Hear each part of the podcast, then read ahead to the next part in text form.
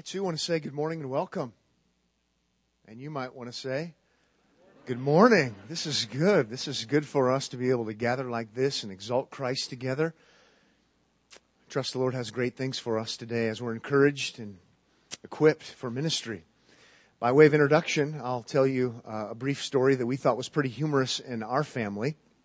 My wife, Molly, was kind enough to be doing some things to redecorate my office here at the church and I have a bunch of different kinds of pictures, you know, godly things like water sports and things like that. And uh, on the serious side, a print of uh, an old print, obviously, of John Calvin came, and he's got the kind of cap on and uh, sitting there with a, a, a, not a pen, a quill, writing, and it's very studious. And I thought it might inspire some studying, and so the the print came and. And uh, I brought it home to show Molly that the print came and it's sitting uh, off to the side. And my daughter Allie, who is six, pointed to the picture and she wanted to know when it was that Don Carson would be coming to our church. and so, and uh, I said, "Well, actually, Allie, that's not that's not Don." And uh, and he was here before, but you were a little baby, so you don't remember what he looks like. But I was thinking I'll use that story to introduce him today. And uh, it got a little bit stranger. She knows enough about church history just on a little kid level because we do all kinds of different things. We read together as a family. And I said, actually, no, Allie, that, that's John Calvin. And she said, but he's coming to our church later, right? so you just have to love kids and they make you laugh and uh, they're a blessing from God in so many different ways. Well, I bet we could have gotten a lot more people if we would have said John Calvin would be speaking here. Well, the topic at hand is uh, relevant to all of us, and I won't try to introduce it lest I uh, take something away from our speaker, but we will suffer in this world and we deal with uh, difficulties in this life. We've been promised that even in this fallen world, so the topic at hand is relevant. It always will be until the Lord returns. Uh, our speaker uh, comes to us as one who has walked with the Lord for many years, has been teaching in theological education for many years, as a pastor's heart. Uh, his books have been so helpful to so many of us. Uh, that's why so many of you are here. Uh, I would simply say that the Lord Jesus Christ gave us, the church, good gifts to equip us for Christian living and for ministry. And uh, I'm so thankful that He gave us the good gift of Don Carson to come and teach us even now. So let's give him a good Cornhusker welcome. And Don, please come and encourage us.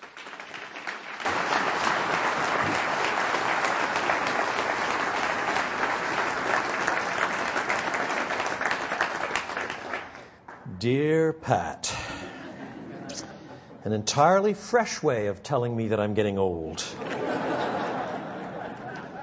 All I have to say is that when I arrived at the Omaha airport yesterday afternoon, he had told me in advance that he was flying in from the West Coast just ahead of me, and he'd wait there for me if the plane schedules would cooperate, and then he'd pick me up and drive me to the hotel. So I come off this plane, and there's this dude whom I had seen some years before, but he's wearing shorts and looks very fit and tanned with a huge backpack, and all he wants to talk about is wakeboarding. Here I come to talk about suffering, and he wants to talk about wakeboarding. Now, I ask you, if you don't know anything about uh, him and his son, who's now third in the nation at the age of 11 for his age range, I'm sure he'll talk to you about that at the break too if you go and ask him.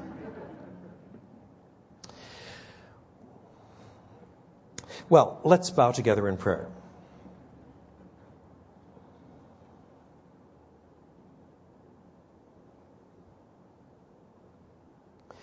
We marvel at your most holy word, Heavenly Father. For while so often it speaks of the joy of the Lord, which is our strength, of joy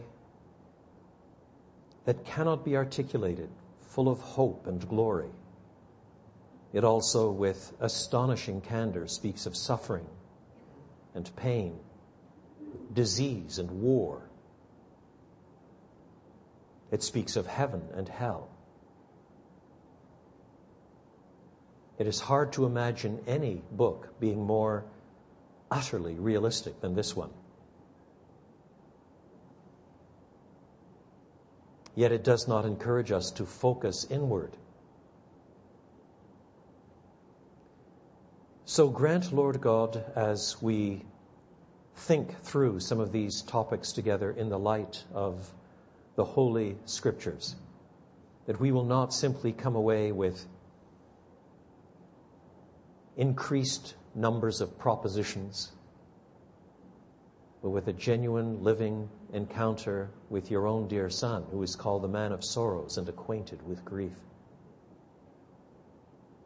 Grant to us not only increased understanding, though we do ask for that, but increased confidence in you, our Maker, our Redeemer, our Judge, our Sustainer. We ask for Jesus' sake. Amen. If you live long enough, you will suffer. If you haven't suffered yet, you will. The only alternative is not living long enough. If you live long enough, you will be bereaved. If you live long enough, you'll contract cancer, consumptive heart failure. You might go through a divorce, you might have a road accident, get fired from a job or two. If you live long enough, you will suffer. If you live long enough, you'll lose children. 150 years ago, almost every family lost some children. We don't expect that anymore in the medicalized West. Many parts of the world, people still lose children. But if you live long enough, you will lose some too. Church where, where I served some decades back in Canada had a woman in, in it who was 94 when I knew her, a widow. A widow three times who had lost all her children at the age of 94.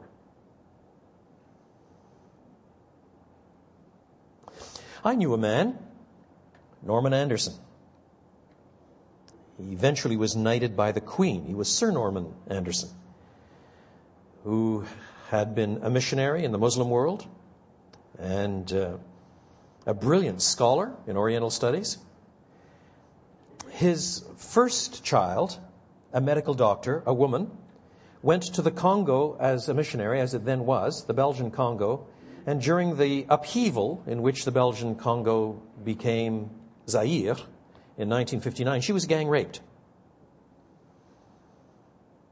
She was furloughed home, eventually went to California to get more medical training, tripped, fell down some stairs, and drowned in her own spittle.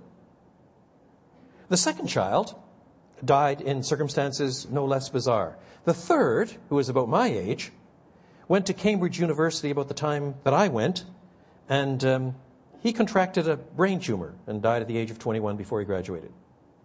All three kids.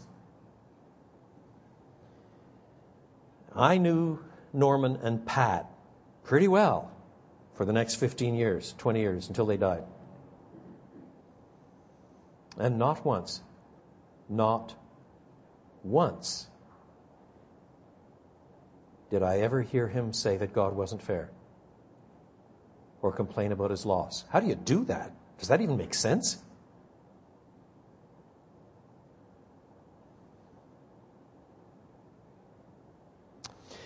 Suffering can be a sort of theoretical problem,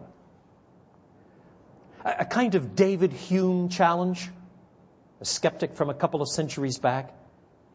In the light of all the suffering in the world, how can God be simultaneously all powerful and good? So it's a theoretical problem. And as such, it's something that you can knock about in a junior common room in a university or have a six pack of beer over and argue about in front of the tube as you're watching a, a football game with a lot of one liners. But it's when you suffer that it begins to bite. Many is the person who doesn't even think strenuously about this subject at all until something happens to you. You may even think you've got it nicely boxed and cubbyholed. until your spouse comes down with an acute cancer. And you watch the melanoma take them out in six weeks.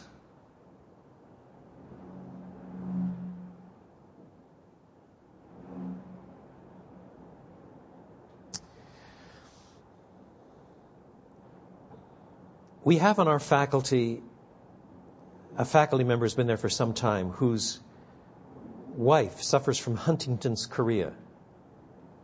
Of all the wretched diseases I have seen in the world, that has got to be one of the most wretched. It's an awful disease. And each of their kids has a 50% chance of having the same disease.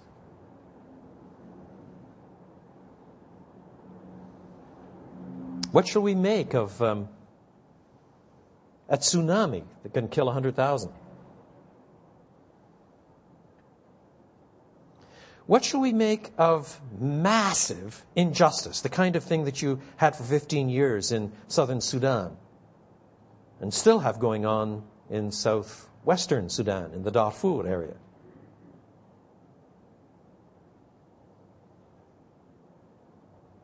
We have just come through the bloodiest century in human history.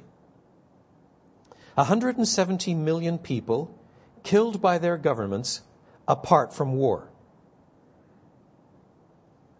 You, you, can actually track out these numbers on various websites. 170 million people, more than half the population of the United States, killed by their governments in the 20th century apart from war. You can add them all up. Close to 50 million under Mao, 20 million under Stalin in the Ukraine, million and a half Armenians, million Hutus and Tutsis. You just keep adding them up and adding them up, a third of the population of Cambodia. And, and that's apart from war.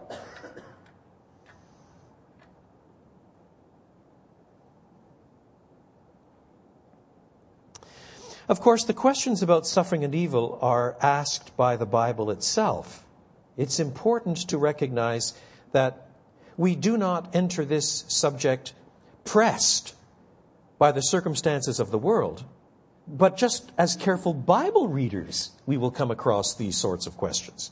Read the Psalms, for example. How often does the psalmist cry to God in an agony of uncertainty because of injustice that he perceives in his own life or in the nation? Or there's Jeremiah Yes, yes, he cannot keep quiet because the word is burning within him. But quite frankly, he wish, wishes God would go and take a hike somewhere so that he could get on with his life and, and not be constantly under the pressure of a government that is against him. And then there's Job. We'll come back to him. Job doesn't know about the first chapter, which makes it even worse. We'll come back to him. And then there's Habakkuk. Well, it, it's, it's comprehensible, I suppose, Habakkuk thinks, that God could use one nation to chasten another nation. Yeah, it's, comprehensible. It's a theme that you find often enough in the Bible. But how could a moral God use a more wicked regional superpower to chasten his own covenant people who, by any sociological measurement, is less wicked than the superpower? Habakkuk has a real tough job with that one. And then there's Elijah. After this massive confrontation on Carmel, he thinks that revival is right at the door and discovers instead that he's still running for his life from Jezebel and ends up on the backside of a desert utterly discouraged. What's the point in all this?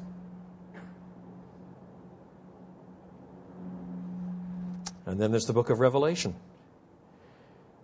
with even believers under the throne already on the other side, still, in some sense,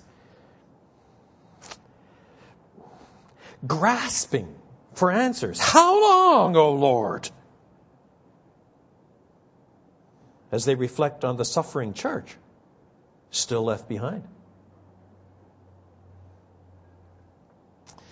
Now, you may think you're going to hear three addresses on this subject. You're not. You're going to hear one long one. Oh, it's divided into three parts, you know, potty breaks and that sort of thing. But you must think of this as one talk.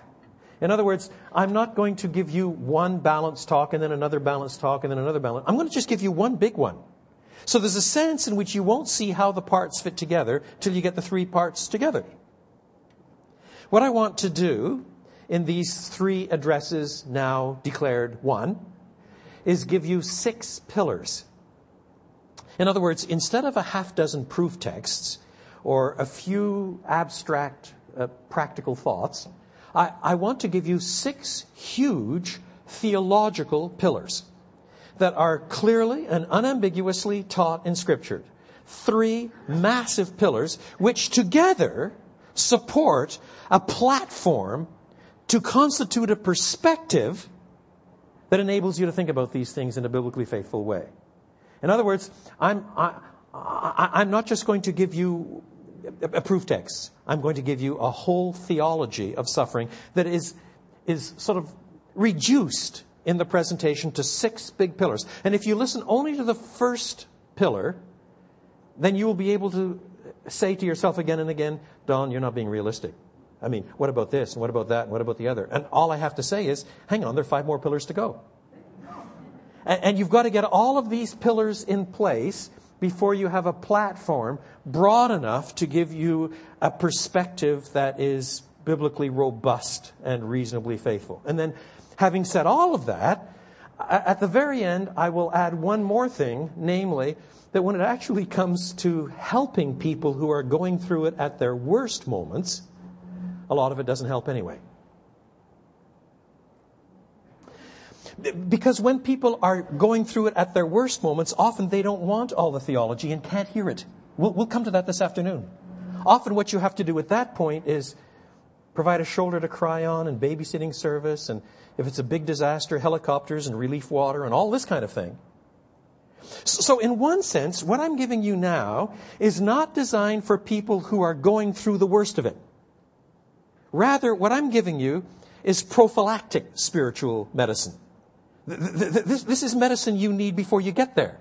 If you get these things truly in place in your mind and your reasoning and your value system before you get there, then you will have a stable frame of reference to handle it when you get there. Or this is also medicine for somebody who's been through it and is beginning to come out the other side and is still seeing through their tears, but at least their ears are open enough now to start listening again. This might help you. But let me tell you, if you're right in the midst of it, you might already be thoroughly ticked off by what I've said so far. In other words, when you're in the midst of it, you can be so blinded by the rage and the sorrow and the hurt that it is very, very hard to listen. I know that. In which case, listen to the recordings in six months.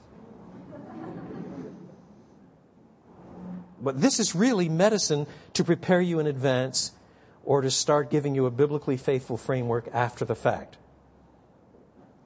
Okay, here we are. Six pillars to support a Christian worldview that enables you to think about these things in a biblically faithful and fruitful way. Number one.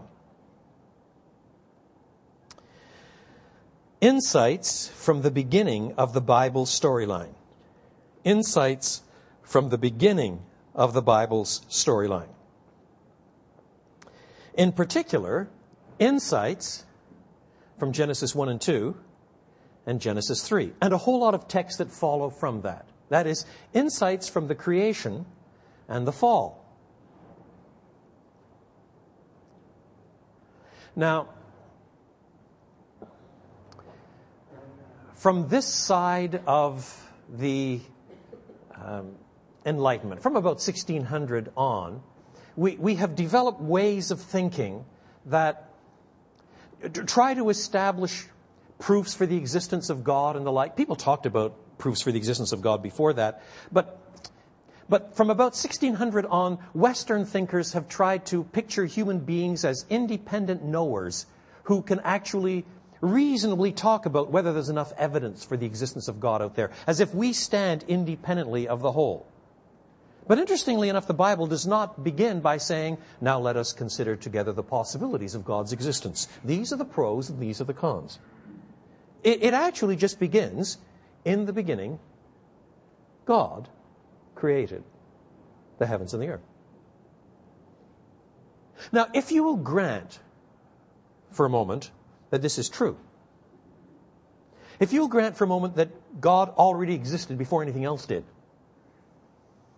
and that He has made everything, then the fact that we want to evaluate whether He exists is already an evidence of our incredible lostness. If there had never been a fall, if God had made everything, and we, made in His image, knew Him intimately, do you think we would be holding learned disquisitions on whether or not God exists? The very fact that you can start to think along those lines is already a mark, from the Bible's point of view, of how lost and blind we already are. But the Bible just does begin with, in the beginning, God made everything. Now, the reason I stress this, with respect to our topic, is that this helps to establish a worldview, a frame of reference, a way of looking at things. For example, in some frames of reference, in some worldviews, God and everything made are all part of the same thing. That is, God is one with everything and is the summation of it all, and somehow all of it together has a spiritual cast, and, and, and nature and the universe and everything else is all God. It's called pantheism. Or then there's a refinement on that that says, Everything that is, is God, but God is not everything that is. That is, God is even bigger than everything that is, but everything that is, is, is a big part of God, but then God is himself even bigger. That's panentheism. Now, if you hold either of those views, then whatever is wrong with the universe cannot be construed as the universe in rebellion against God because this universe is God. And, and then people develop new ways of analyzing what's wrong. In some religions, for example, in fact, in the form of religion that predominated in the Roman Empire from um, the early second century for about two and a half centuries, it was widely thought that what's fundamentally wrong with the universe is matter. Spirit is good by definition matter is at best dicey and at worst actually captivating and, and, and, and, and wicked. Uh, freedom, liberation from evil comes by getting detached from your body. Go, go back to the spirit world and everything's hunky dory. That's what you really need. What's wrong is all of this flesh and my clothes and matter and molecules and all of that. If you can just be spiritual, then, then everything's fine. But that means that you're analyzing what the problem is differently from the person who thinks that God made everything good. If you read through Genesis 1, what do you see again and again? God made something or other and he saw that it was good. Then he made something else and he saw that it was good. When he gets down to the end of the whole creation narrative, God saw that the whole thing was good. It was very good. In other words, the Bible doesn't give any support for the view that matter is intrinsically bad. That's not where the problem lies. Nor does this give any credence, this biblical account, for what is often called today philosophical naturalism. This is the view that all there is is matter and energy and space and time. That's all there is. It's not God. It's just a natural world. Matter and energy and space and time. And if you ask where it came from, well, the scientists are still debating. There was a big bang. Well, what caused the big bang? Well, some people think there was a, an expanding and contracting everything. Um, it went back and forth and it keeps on going. And now there are new theories that are being developed. But, but in any case, uh, there's no place for God in this. It's just, it's just molecules bouncing. But you know, although there are lots of efforts to escape the entailments of that view, it's really hard if you hold that view to say what good and bad are at all. A couple of years ago, I was asked by uh, CNN to, to, to, be the evangelical talking head on one of the um, talk show programs. And um, you know how they do this. The interviewer might be in Atlanta, and the other guy on the program was in um, LA and I was in Chicago. And because it had to be arranged at the last minute, they sent up a limo for me in North Chicago where I live. Now they don't normally don't do that kind of thing, but this time they were desperate, and so in the limo drive back down into town to get into the uh, studio, uh, I paid no attention to the driver. I, I, I was busy cramming, reading some papers so I wouldn't look like a twit on national TV, you know. And I got down there and did my TV thing. And then I got back in the limo for the drive back home. And this time I was relaxed, you know, sitting there. How are you doing? Trying to chat up the driver. Turned out he was a 59 year old Jewish man whose parents and everybody in that generation had been wiped out in the Holocaust. We talked about this and that. Turned out he had one daughter, 33 years old. Just six weeks earlier, her SUV in Kansas in the middle of winter had skidded, flipped, and she was now brain dead.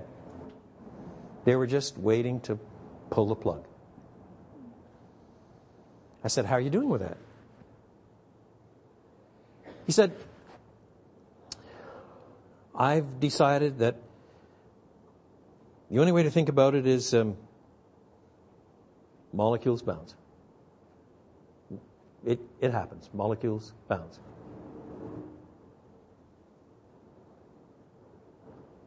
I said, um, is that the way you think about the Holocaust too? You know, yeah, molecules bounce. Well, he was outraged, which of course is what I wanted. he was angry. How dare you say that was Shoah? It was the worst evil. It was, it was it, it, incredibly evil. How, how, can you possibly say that? It was vile. It was wretched from beginning to end. It was, it was rotten. So I said, so you do have a category for indignation because of moral evil after all, do you? And he said, Are you saying that my daughter's death is evil? I said, Of course that's what I'm saying. I'm not saying that she was more evil than anybody else, but the Bible actually calls death the last enemy. That it's not normal. It's disgusting. It's a horrible thing. It's, it's, a, it's a wretched thing. Tell me, I said, would you look at death a little differently if you believe there was life on the other side? Oh, he said, I know just what you mean. My daughter's got this wonderful garden in Kansas, and I think she'd like to come back as a butterfly. Zing. we were on different planets. And you realize how worldview shapes all of your discussions, do you see? But he couldn't be consistent. On the one hand, he wanted to look at his daughter's impending death in order to cope with the shock and the horror and the evil of it by saying, well, you know, it happens. molecules bounce. But he couldn't be consistent and say, well, you know, molecules bounce and they produce Hitler, and molecules bounce and you produce Auschwitz. Molecules bounce and you have gas ovens. You can't do that. Somewhere along the line, you're outraged by it. Do you find yourself that atheists who are philosophical naturalists, do you find them um, a, a little more serene when it comes to injustice? Don't they have a category for good and evil themselves, especially when it affects them? Where does this come from? If it's just molecules bouncing, where's your sense of right or wrong or indignant? How can they come to Christians and start saying, how can you believe in a God who, who is good and sovereign when you have all of this evil around? Well, yes, Christians have to answer that. We're, we're in the process of taking one long three part sermon to begin to get a biblical approach to it. But you also have to say, oh, what's your understanding? Because you see, this is not just a Christian problem. For anybody who thinks has got any moral decency at all, anybody who's made in the image of God, anybody who's concerned about right or wrong in any sense, this is something we all have to face. I don't care whether you're Hindu, or Muslim or an atheist, whether you're a Gnostic, whether you're a liberal or a conservative, I don't care. Sooner or later, we all have to face this kind of thing. So it's not just a question of, oh, Christians have a dumb view versus everybody else clearly brilliant and insightful. well, what you really have to do is, in part, pitch what the Bible says about these areas against all the other views that aren't even being faced honestly and realistically. So challenge back. And right at the very beginning of everything, you have to deal with the fact that the Bible establishes that God made everything. and he made it good. And then we come to Genesis 3. I still often do university missions. Today, in university missions, the overwhelming majority of non believers there are biblically illiterate. They don't know the Bible has two testaments, they don't have a clue what's going on. And I often expound Genesis 3. I wish I had time now to unpack Genesis 3 for you in great detail. Let me nevertheless draw your attention to just a number of details. I, I, I don't have time to expound the whole chapter, but let me draw your attention to a number of details if you have your Bible.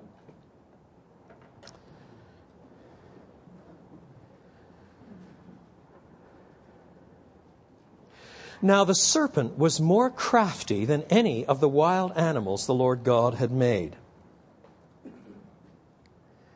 Now, the word rendered, I'm using the NIV, the word rendered crafty does not always get translated crafty. The word crafty, in my ears at least, has a slightly negative overtone to it.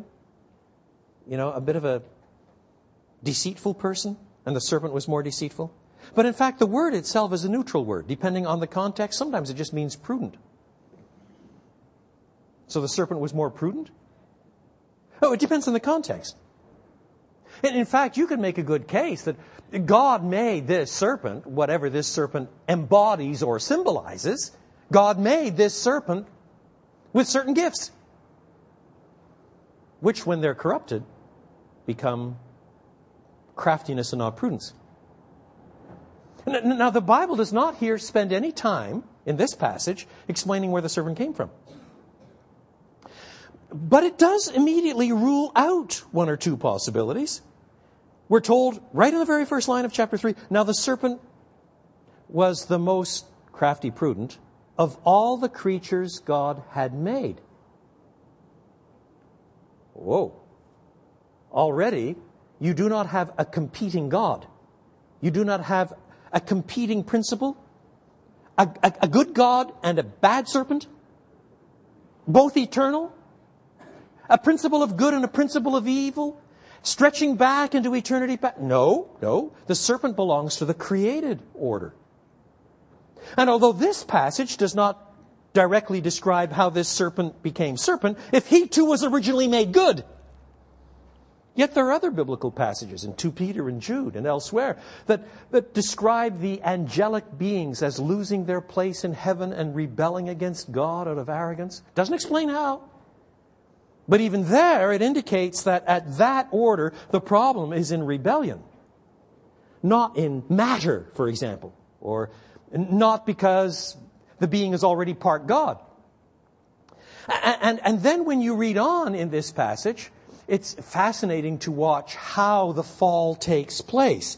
You know, all of these funny little cartoons where you have a sort of a, a, a line drawing naked Adam and a naked Eve with long hair and bushes conveniently deployed so that they're not obscene, and a, snake, a serpent coiled on, on, on a branch, and a lovely big apple hanging down as if God's got it in for apples. He's pretty keen on, on bananas and, and, and pineapples, but you know, apples, you know, they're, they're bad. They're bad. And, and you have all these cartoon figures, and, and the whole thing becomes a bit of a joke. What's going on here? The serpent's first approach is not to deny anything, it's to ask a question. Did God really say you must not eat from any tree in the garden? In other words, the devil's first approach is to make Eve doubt the Word of God. you mean God actually said that? You gotta be joking. Which in one sense is slightly flattering, isn't it? You have the capacity of standing in judgment of God. How cool is that? And then there's exaggeration. Did God actually say you mustn't eat from any tree in the garden? God hadn't said that. Chapter 2, verse 17 makes it clear that God had forbidden one tree, and one tree only. From all the rest you might eat. How many were there? Hundreds? Thousands? Who knows? Lots of them. But the question not only doubts what God says and his wisdom and goodness, it also portrays God as the cosmic party pooper. God doesn't want you to have any fun. Doesn't want you to eat from that tree or that tree or that tree or that. He just doesn't want you to do it. He's just mean. He's selfish. Doesn't want you to eat from the trees in the garden. That's what God is doing. Do you really want to submit to that? Hmm? That's the implication of the question, do you see? So that you not only stand in judgment of God in a theoretical way, but even while you're standing in judge of God, you're mentally casting an image of Him of a cosmic level party pooper, spoiling everybody's fun.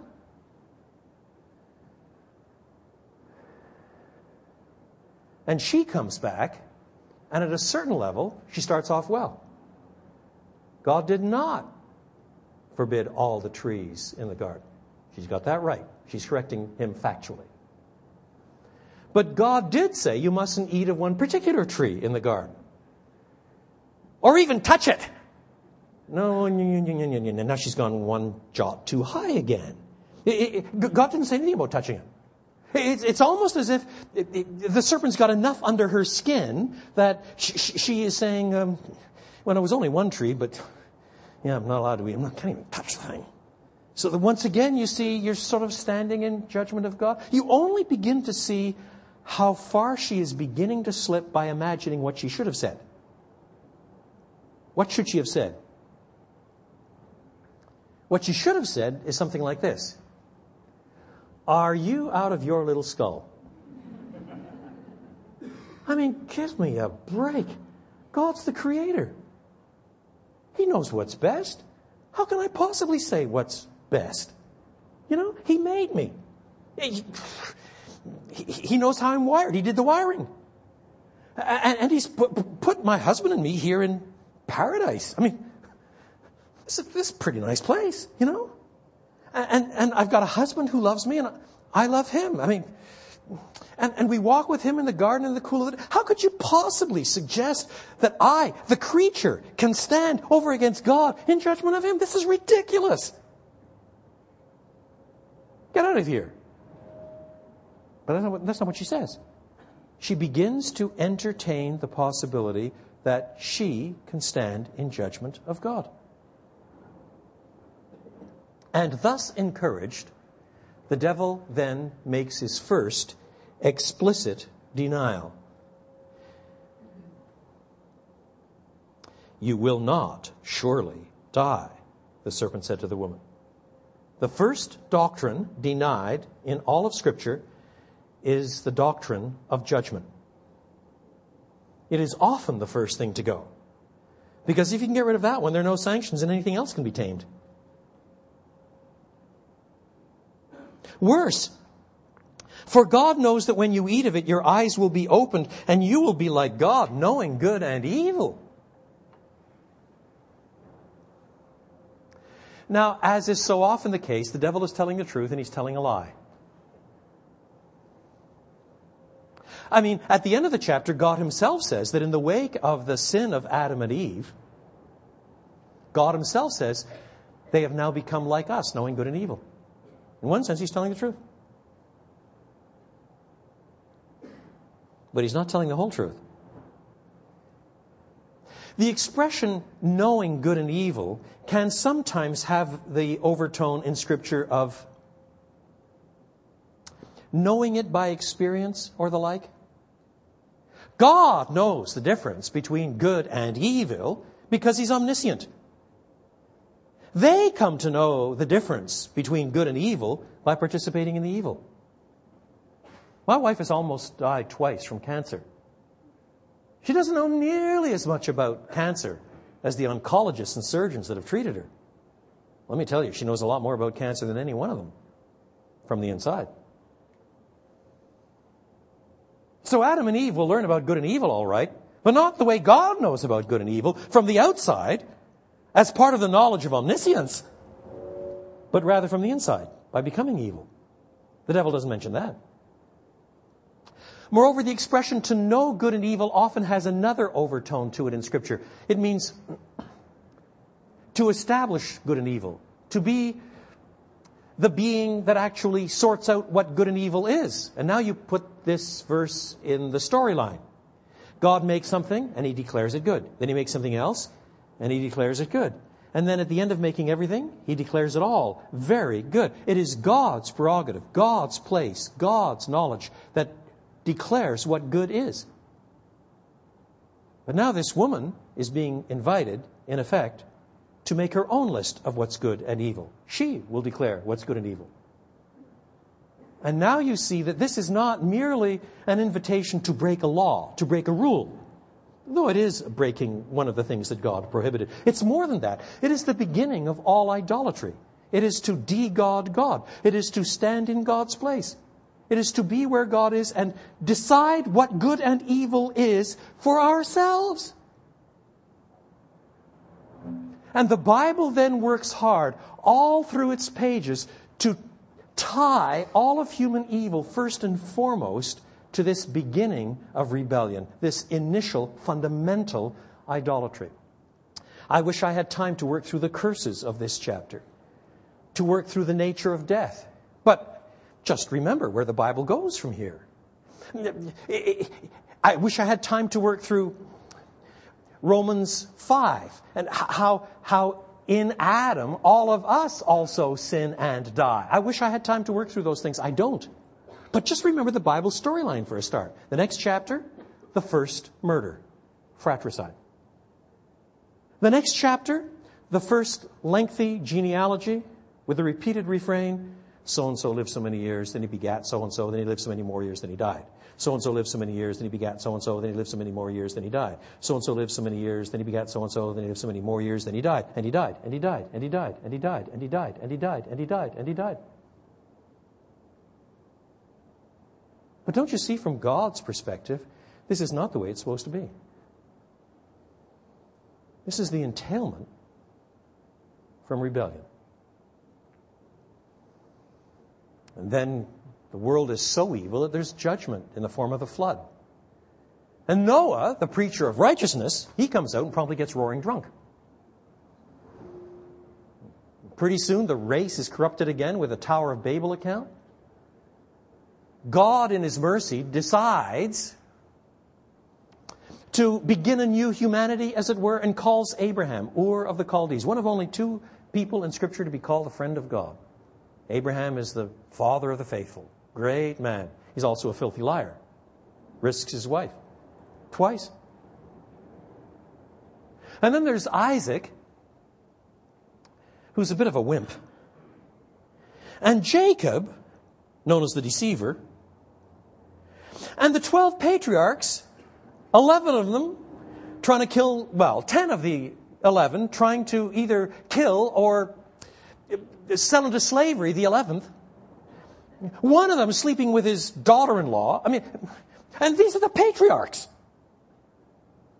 And eventually, of course, they land up in slavery in Egypt. And in due course, God raises up Moses. Moses is a great hero, isn't he? As a young man, he commits murder. And then when he's an old man and God wants to use him, he doesn't want to go. And yes, yes, yes, he's praised a great deal. He's the humblest man on the face of the earth at the age of 80. Well, you learn a few things if you survive eight decades. But on the other hand, this man of great humility then loses his cool in the matter of the rock and never gets into the promised land. And then they get into the promised land. You get through these horrible cycles of sin and degradation amongst the covenant people until the people face a, judgment again. And, and then, and then God in His mercy when they cry out for help, raises up a judge and they're restored again to strength and security. And it only takes a generation or two before they slide again. And th- these horrible cycles with a repeated refrain. In those days, there was no king in Israel. Everyone did that which was right in his own eyes. Did you hear that? Everyone did that which was right in his own eyes. That's called idolatry. Establishing what is right for yourself. Marginalizing God. Putting off to the side not recognizing any accountability at all. Being your own God. You're at the center of the universe. God, how we need a king. So they get a king. Saul doesn't turn out too well, does he? But God graciously provides them with a David, a man after his own heart, he's regularly called, the sweet singer of Israel, a man after his own heart who promptly goes out and commits adultery and murder. One wonders what he would have done if he hadn't been a man after God's own heart. And then you just keep tracking this biblical story through and through and through until you finally come to Paul saying what Paul says in Romans chapter 1. Romans chapter 1. We'll come back to this passage a little later in the day. Let me remind you of it just the same. 118. The wrath of God is revealed from heaven against all the godlessness and wickedness of men who suppress the truth by their wickedness, since what may be known about God is plain to them because God has made it plain to them. Then you read through the next two and a half chapters. Paul's whole point is that whether you're a Jew or whether you're a Gentile, whether you have revelation from God in written form or not, or merely that which is stamped on the heart, none of us lives up to even what we do have. We're a damned breed. And God does not owe us salvation. Look at the end of this section 3 9 and following, before one of the greatest passages on the cross in the New Testament. We'll come back to this one later. Verse 9 of chapter 3. What should we conclude then? Are we any better? We Jews, are we better than Gentiles? Not at all. We have already made the charge that Jews and Gentiles alike are all under sin, as it is written. Then you have this catena of biblical quotations. Listen to them. Don't they make you uncomfortable? They just seem so over the top. Don't, don't they make you uncomfortable? And most of you here, if not all of you, are Christians, but they still make us uncomfortable. Imagine talking about this today in a university setting where, where, where, where, where you're dealing with a whole lot of people who don't know anything about what the Bible says. Get this there is no unrighteous, not even one. There is no one who understands, no one who seeks God. All have turned away. They have together become worthless. There is no one who does good, not even one. Their throats are open graves. Their tongues practice deceit. The poison of vipers is on their lips. Their mouths are full of cursing and bitterness. Their feet are swift to shed blood. Ruin and misery mark their ways. The way of peace they do not know. There is no fear of God before their eyes. Oh, come on, Don. It is a bit over the top, isn't it? What about Médecins Sans Frontières, Doctors Without Borders? What about all the good things that uh, good people do in all, all kinds of normal walks of life? You know, the single mom who raises uh, her children with courage and so on, the, the, the people who, who, who help out in all kinds of shelters and so on. Of course there are good people around. And I'm one of them. And yet, the biblical analysis, you see, is not denying any of those sociological realities. The, the, Bible can often speak of good and bad in certain contexts in those relative categories. Yet, at the deepest level of analysis,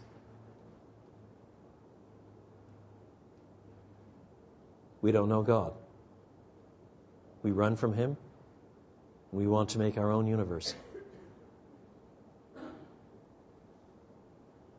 One of the most striking passages on sin that I know is Psalm 51. It's written by David after he has committed the horrible sin regarding Bathsheba and then murdered her husband Uriah the Hittite and so forth.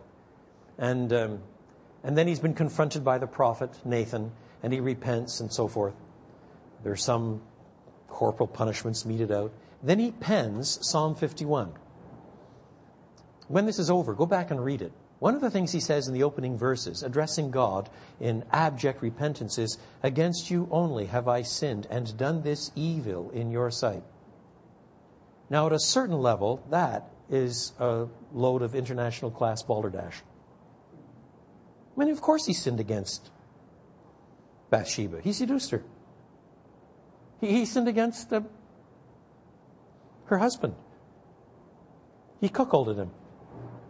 Sinned against the baby that was then conceived in Bathsheba's womb. Sinned against the military high command when he arranged that little skirmish by which Uriah the Hittite was killed. Sinned against his own family. He betrayed them. Sinned against the nation. Because instead of acting as the chief justice with integrity and so on, he's, he's mucking everything up. It's hard to think of anybody that he didn't sin against. And yet he has the cheek to say, Against you only have I sinned and done this evil in your sight. Yet at the deepest level, he's got it exactly right. That is, what makes sin so vile is that it is first and foremost rebellion against God. When we who are Christians try to talk about right and wrong in the world and when we try to justify the importance of Christians and what they do in the world, so often we're describing things merely at a horizontal level. You know, we Christians, by and large, statistically speaking, build better homes and raise nice children and good taxpayers and all this sort of thing. We're honest in our dealings. That, that's the ideal, at least. It's all at the horizontal level. But when you read through the Bible from the first account of sin, Genesis 3 on, what is it that most typically is said to make God angry. It's idolatry. It's idolatry. 600 times the Bible says God is wrathful. 600 times. And overwhelmingly, he's wrathful because of the idolatry. So that even when we're committing these so called horizontal sins, like sleeping around or blaspheming or cheating on your income tax or cutting people off in your vehicle because you're selfish or whatever it is. The most offended party is always God. Against you only have I sinned and done this evil in your sight. If you're sleeping with somebody you shouldn't be sleeping with, the most offended party is God. You're watching porn on the internet, the most offended party is God. You're not being honest at work, the most offended party is God. That's what makes sin sin. Because the first commandment is to love Him with heart and soul and mind and strength. And then our neighbor as ourselves. And the second is tied to the first.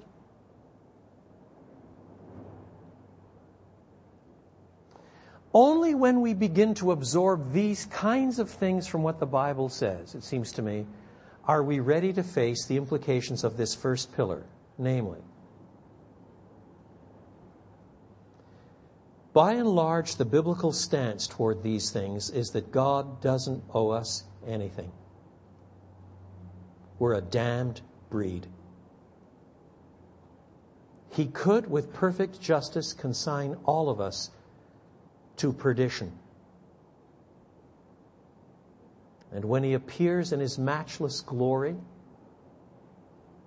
we would have nothing to say. We will then see so clearly how we have been self focused, how we have made our own idols, how we rejected the revelation that he has given. Revelation in nature, Revelation in our conscience stamped on us because we too have been made in the image of God. Revelation from Holy Scripture where we've had access to it. Again and again and again, by nature and by choice, we're a damned breed. And God does not owe us anything. In fact, by and large in the Bible, there are some exceptions. We'll come to them. And nor have I yet dealt with innocent suffering. We'll come to that. There are a lot of other pillars here yet. But by and large, the biblical stance toward these things, the first pillar to be established is what's surprising is that God hasn't wiped us all out yet. What's surprising is how many freedoms we enjoy, how much food we enjoy, how much of life we enjoy, how much of liberty we enjoy, how many laughs we enjoy, how much pleasantness we enjoy, how many relationships we enjoy, how many good things we enjoy, considering how much our hearts are not, first and foremost, God centered. But there aren't a lot of people in the broader culture that are busy going around through life saying, Boy, this is, this is really enjoyable. Imagine wakeboarding for the whole weekend. Isn't God good? We really ought to think more about God's goodness. Oh, I'm sure the pastor and his family, but, but there are a lot of people who are wakeboarding on that same event who don't know anything about God. And they somehow think it's their due. But if they fall and break a leg, damn God.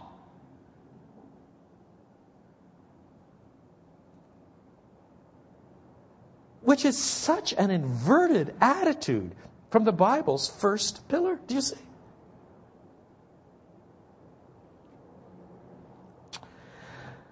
There is a remarkable passage in Luke 13. Luke 13, 1 to 5. Now there were some present at that time who told Jesus about the Galileans whose blood Pilate had mixed with their sacrifices. So these are Galileans, probably Galilean Jews, whom Pilate has killed for some reason not explained, and then actually took their human blood and mixed it with the blood of the animals that they were sacrificing. Jesus answered, Do you think that these Galileans were worse sinners than all the other Galileans because they suffered this way? In other words, why do you think this happened? Because they were worse? More evil? No, he says, I tell you, unless you repent, you too will all perish. Now, in that case, the suffering has come from an overt evil. That is, Pilate's overt evil. But the same argument holds when there are so-called natural disasters. Of those 18, verse 4, who died when the tower in Siloam fell on them, do you think they were more guilty than all the others living in Jerusalem? I tell you, no. But unless you repent, you too will all perish. So, all the people that died in Katrina, do you think that they were more evil than others?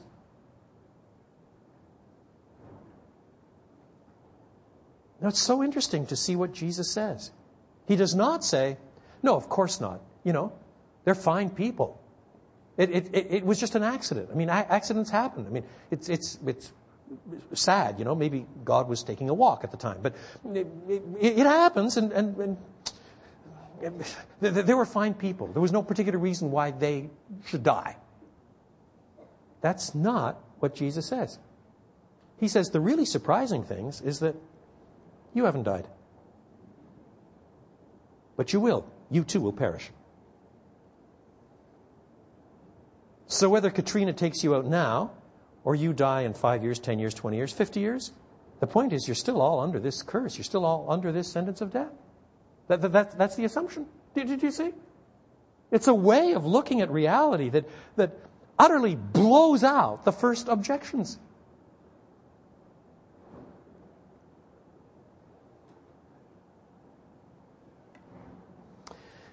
So, those are insights from the beginning of the Bible's storyline. Now, let me bring you some insights from the second pillar insights from the end of the Bible's storyline. Insights from the end of the Bible's storyline. I cannot sufficiently strongly stress that the Bible lays out a heaven and earth to be gained and a hell to be shunned.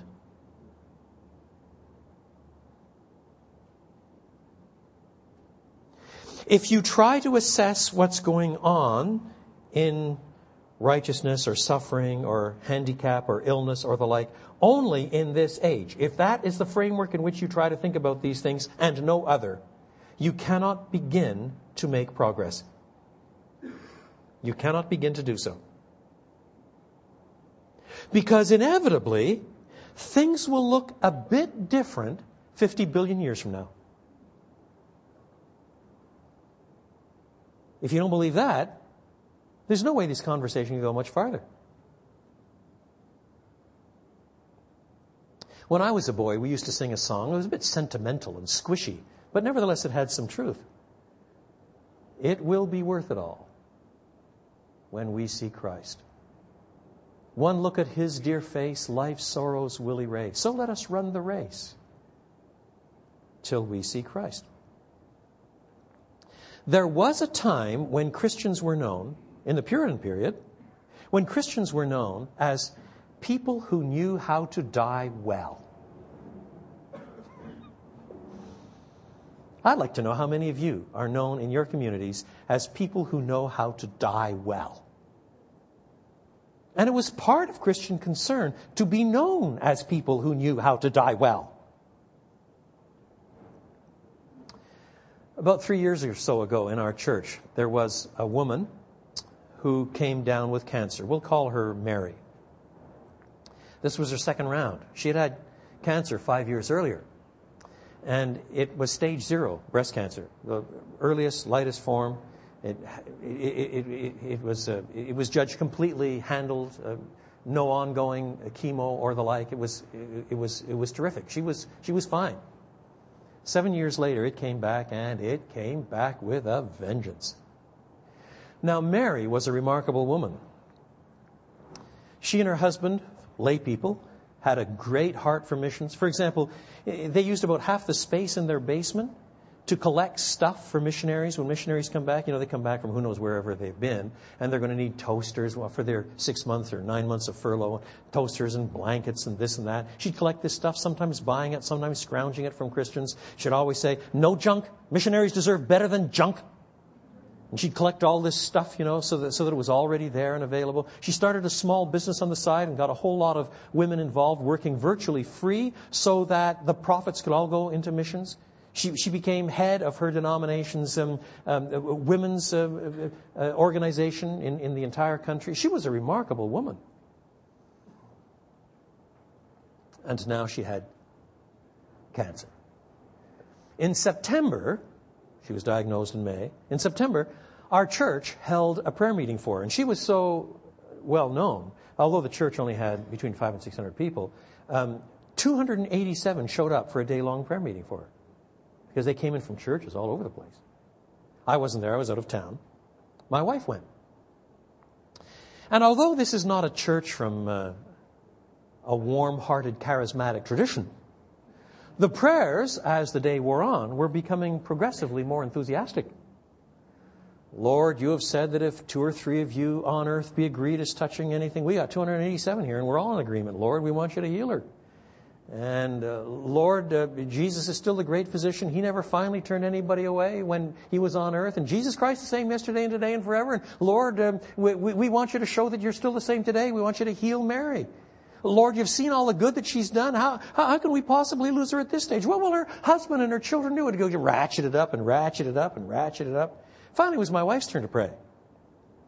She who had almost lost her life twice. And she said, Dear Heavenly Father, we would so much like you to heal dear Mary. But we also recognize we're all under a curse. And if you won't heal her till the resurrection, then teach her to die well. Plant one foot firmly in eternity. Fill her with the joy of the Lord. Give her a heritage for her husband and children so that they will remember to look to Christ. We don't ask that she has an easy time. We ask that she's so full of grace that people will see Christ in her. Teach her to die well.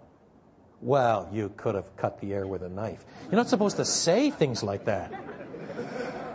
We were told afterwards by some of the relatives that they were rather hoping my wife would uh, experience this first so that uh, she could know whereof she was praying.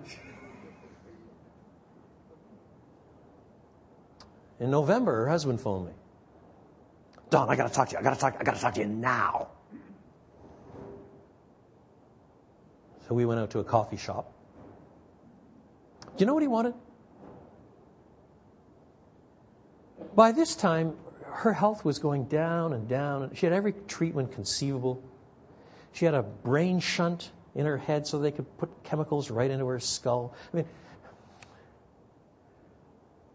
the church was wonderful at one level, bringing in food all the time, you know. How are you doing today, Mary? Oh, it's awful. Don't worry, we're praying for you. The Lord is faithful to his promises, you know. On and on and on. You know what he wanted?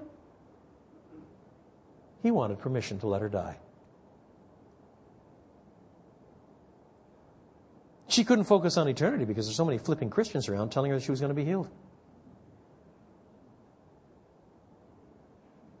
What a stupid course of events. We're all going to die. Unless the Lord comes back first. I can't think of any exceptions in this room.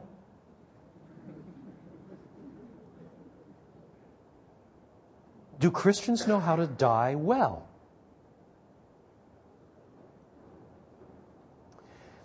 Death has just about in our culture become the last taboo subject. I can get a bunch of university students in, sit them around the table. I can get a conversation going on anything. Hey, what do you guys think about homosexuality? Bang, everybody's right in there. But if I say, I'd like to tell you how my dad died. Well, it's as if I've committed a huge social gaffe. Everybody's deathly still. Well, this is going to be embarrassing. Whoa.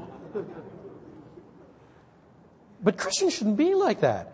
Whatever else a local church jolly well better do, it's prepare its members to meet God. And unless Christ comes back first, that means prepare to die. We had better be a generation that knows how to die well. For you cannot live faithfully in this life unless you're ready for the next life. It cannot be done. You cannot preserve morality or spirituality or doctrinal purity or faithfulness in the home or anything else unless you're living in the light of eternity. You cannot do it.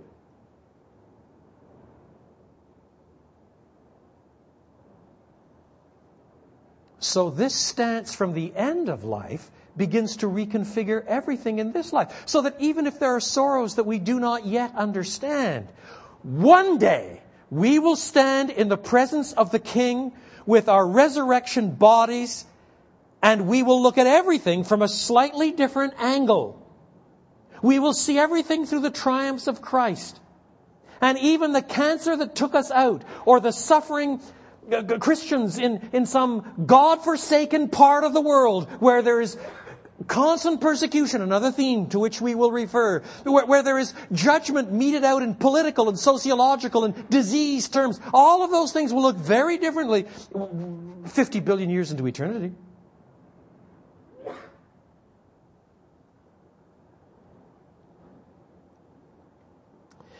In other words, one of the things that Christians have to remember is that here there is no utopia. We may have our preferences in the coming up elections. Some of us may be pretty strongly convinced, one way or the other, that if only this party gets in or that party gets in, things will be a lot better in this country. Boy, have I got news for you. oh, there may be better and worse. Oh, no doubt. But here, there is no utopia. None. There will not be a utopia. Oh, yes, we should pursue righteousness. Righteousness exalts a nation. Sin is a reproach to any people. But at the end of the day, until the end, there is no utopia. And we live in the light of that expectation. Let me end this first session by reminding you of something that C.S. Lewis wrote a long time ago. C.S. Lewis fought in the trenches of World War I, that most stupid and idiotic of wars, indefensible, inexcusable, without reason, without rationale. Uh, 10 million uh, people mowed down by howitzers and machine guns for the gain of a few hundred yards, one way or the other, across a 2,300 mile trench right across Europe. A stupid war with no aim or no goal except this vague thing called national honor. He saw virtually all of his friends butchered in the trenches. He survived. And then a bare 20 years later, World War II broke out. And by this time, he was lecturing at Oxford University. The university chaplain in the university church didn't have a clue what to say to these young men. How do you get young men to be studying in wartime when everything seems so ultimate? What's the point of studying microbiology and Roman history and English literature when people are mowing each other down? How, how do you make sense of that? So the chaplain asked Lewis, who by this time was already beginning to establish, even as early as 1939, the beginning of a reputation for Christian apologetic. And on that Sunday night, he climbed into the pulpit. You know, if you've been to a, an old British cathedral, you know how you climb into a pulpit up these stairs to the pulpit so that you can look over everybody, six feet above contradiction. And he gave an address that has been published many times called Learning in Wartime.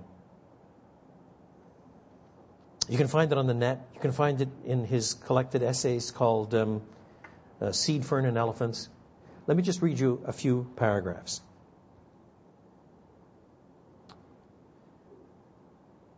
A university is a society for the pursuit of learning. As students, you will be expected to make yourselves, or to start making yourselves, into what the Middle Ages called clerks, into philosophers, scientists, scholars, critics, historians. And at first sight, this seems to be an odd thing to do during a great war. What is the use of beginning a task which we have so little chance of finishing? Or even if we ourselves should happen not to be interrupted by death or military service, why should we, indeed, how can we, continue to take an interest in these placid occupations when the lives of our friends and the liberties of Europe are in the balance? Is it not like fiddling while Rome burns? Now, it seems to me that we shall not be able to answer these questions until we have put them by the side of certain other Christian questions which every Christian ought to have asked himself in peacetime. I spoke just now of fiddling while Rome burns. But to a Christian, the true tragedy of Nero must not be that he fiddled while the city was on fire, but that he fiddled on the brink of hell.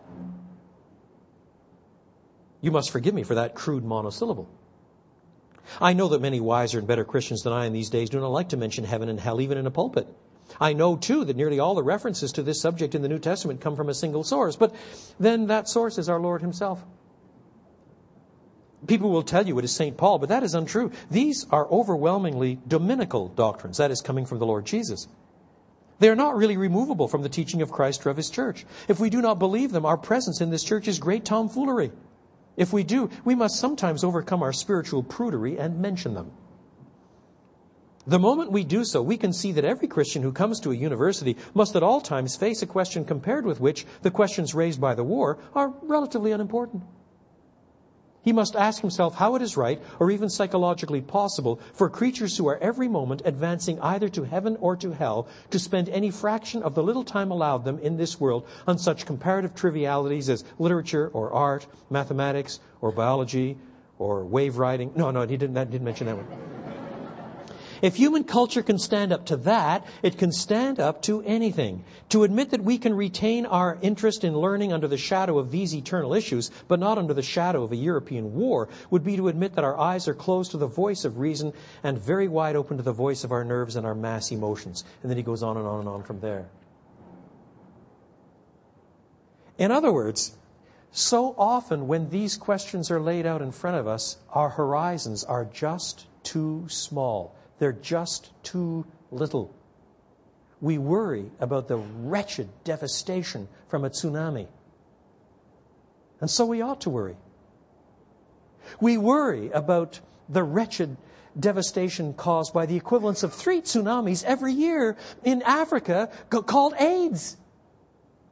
And so we ought to worry. But it's all nothing compared with the devastation coming from hell itself.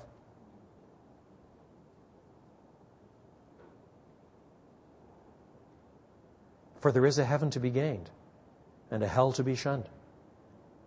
And we cannot even begin to think about these questions properly until we get those first two pillars rightly in place and four more still to come. Now it's time for coffee.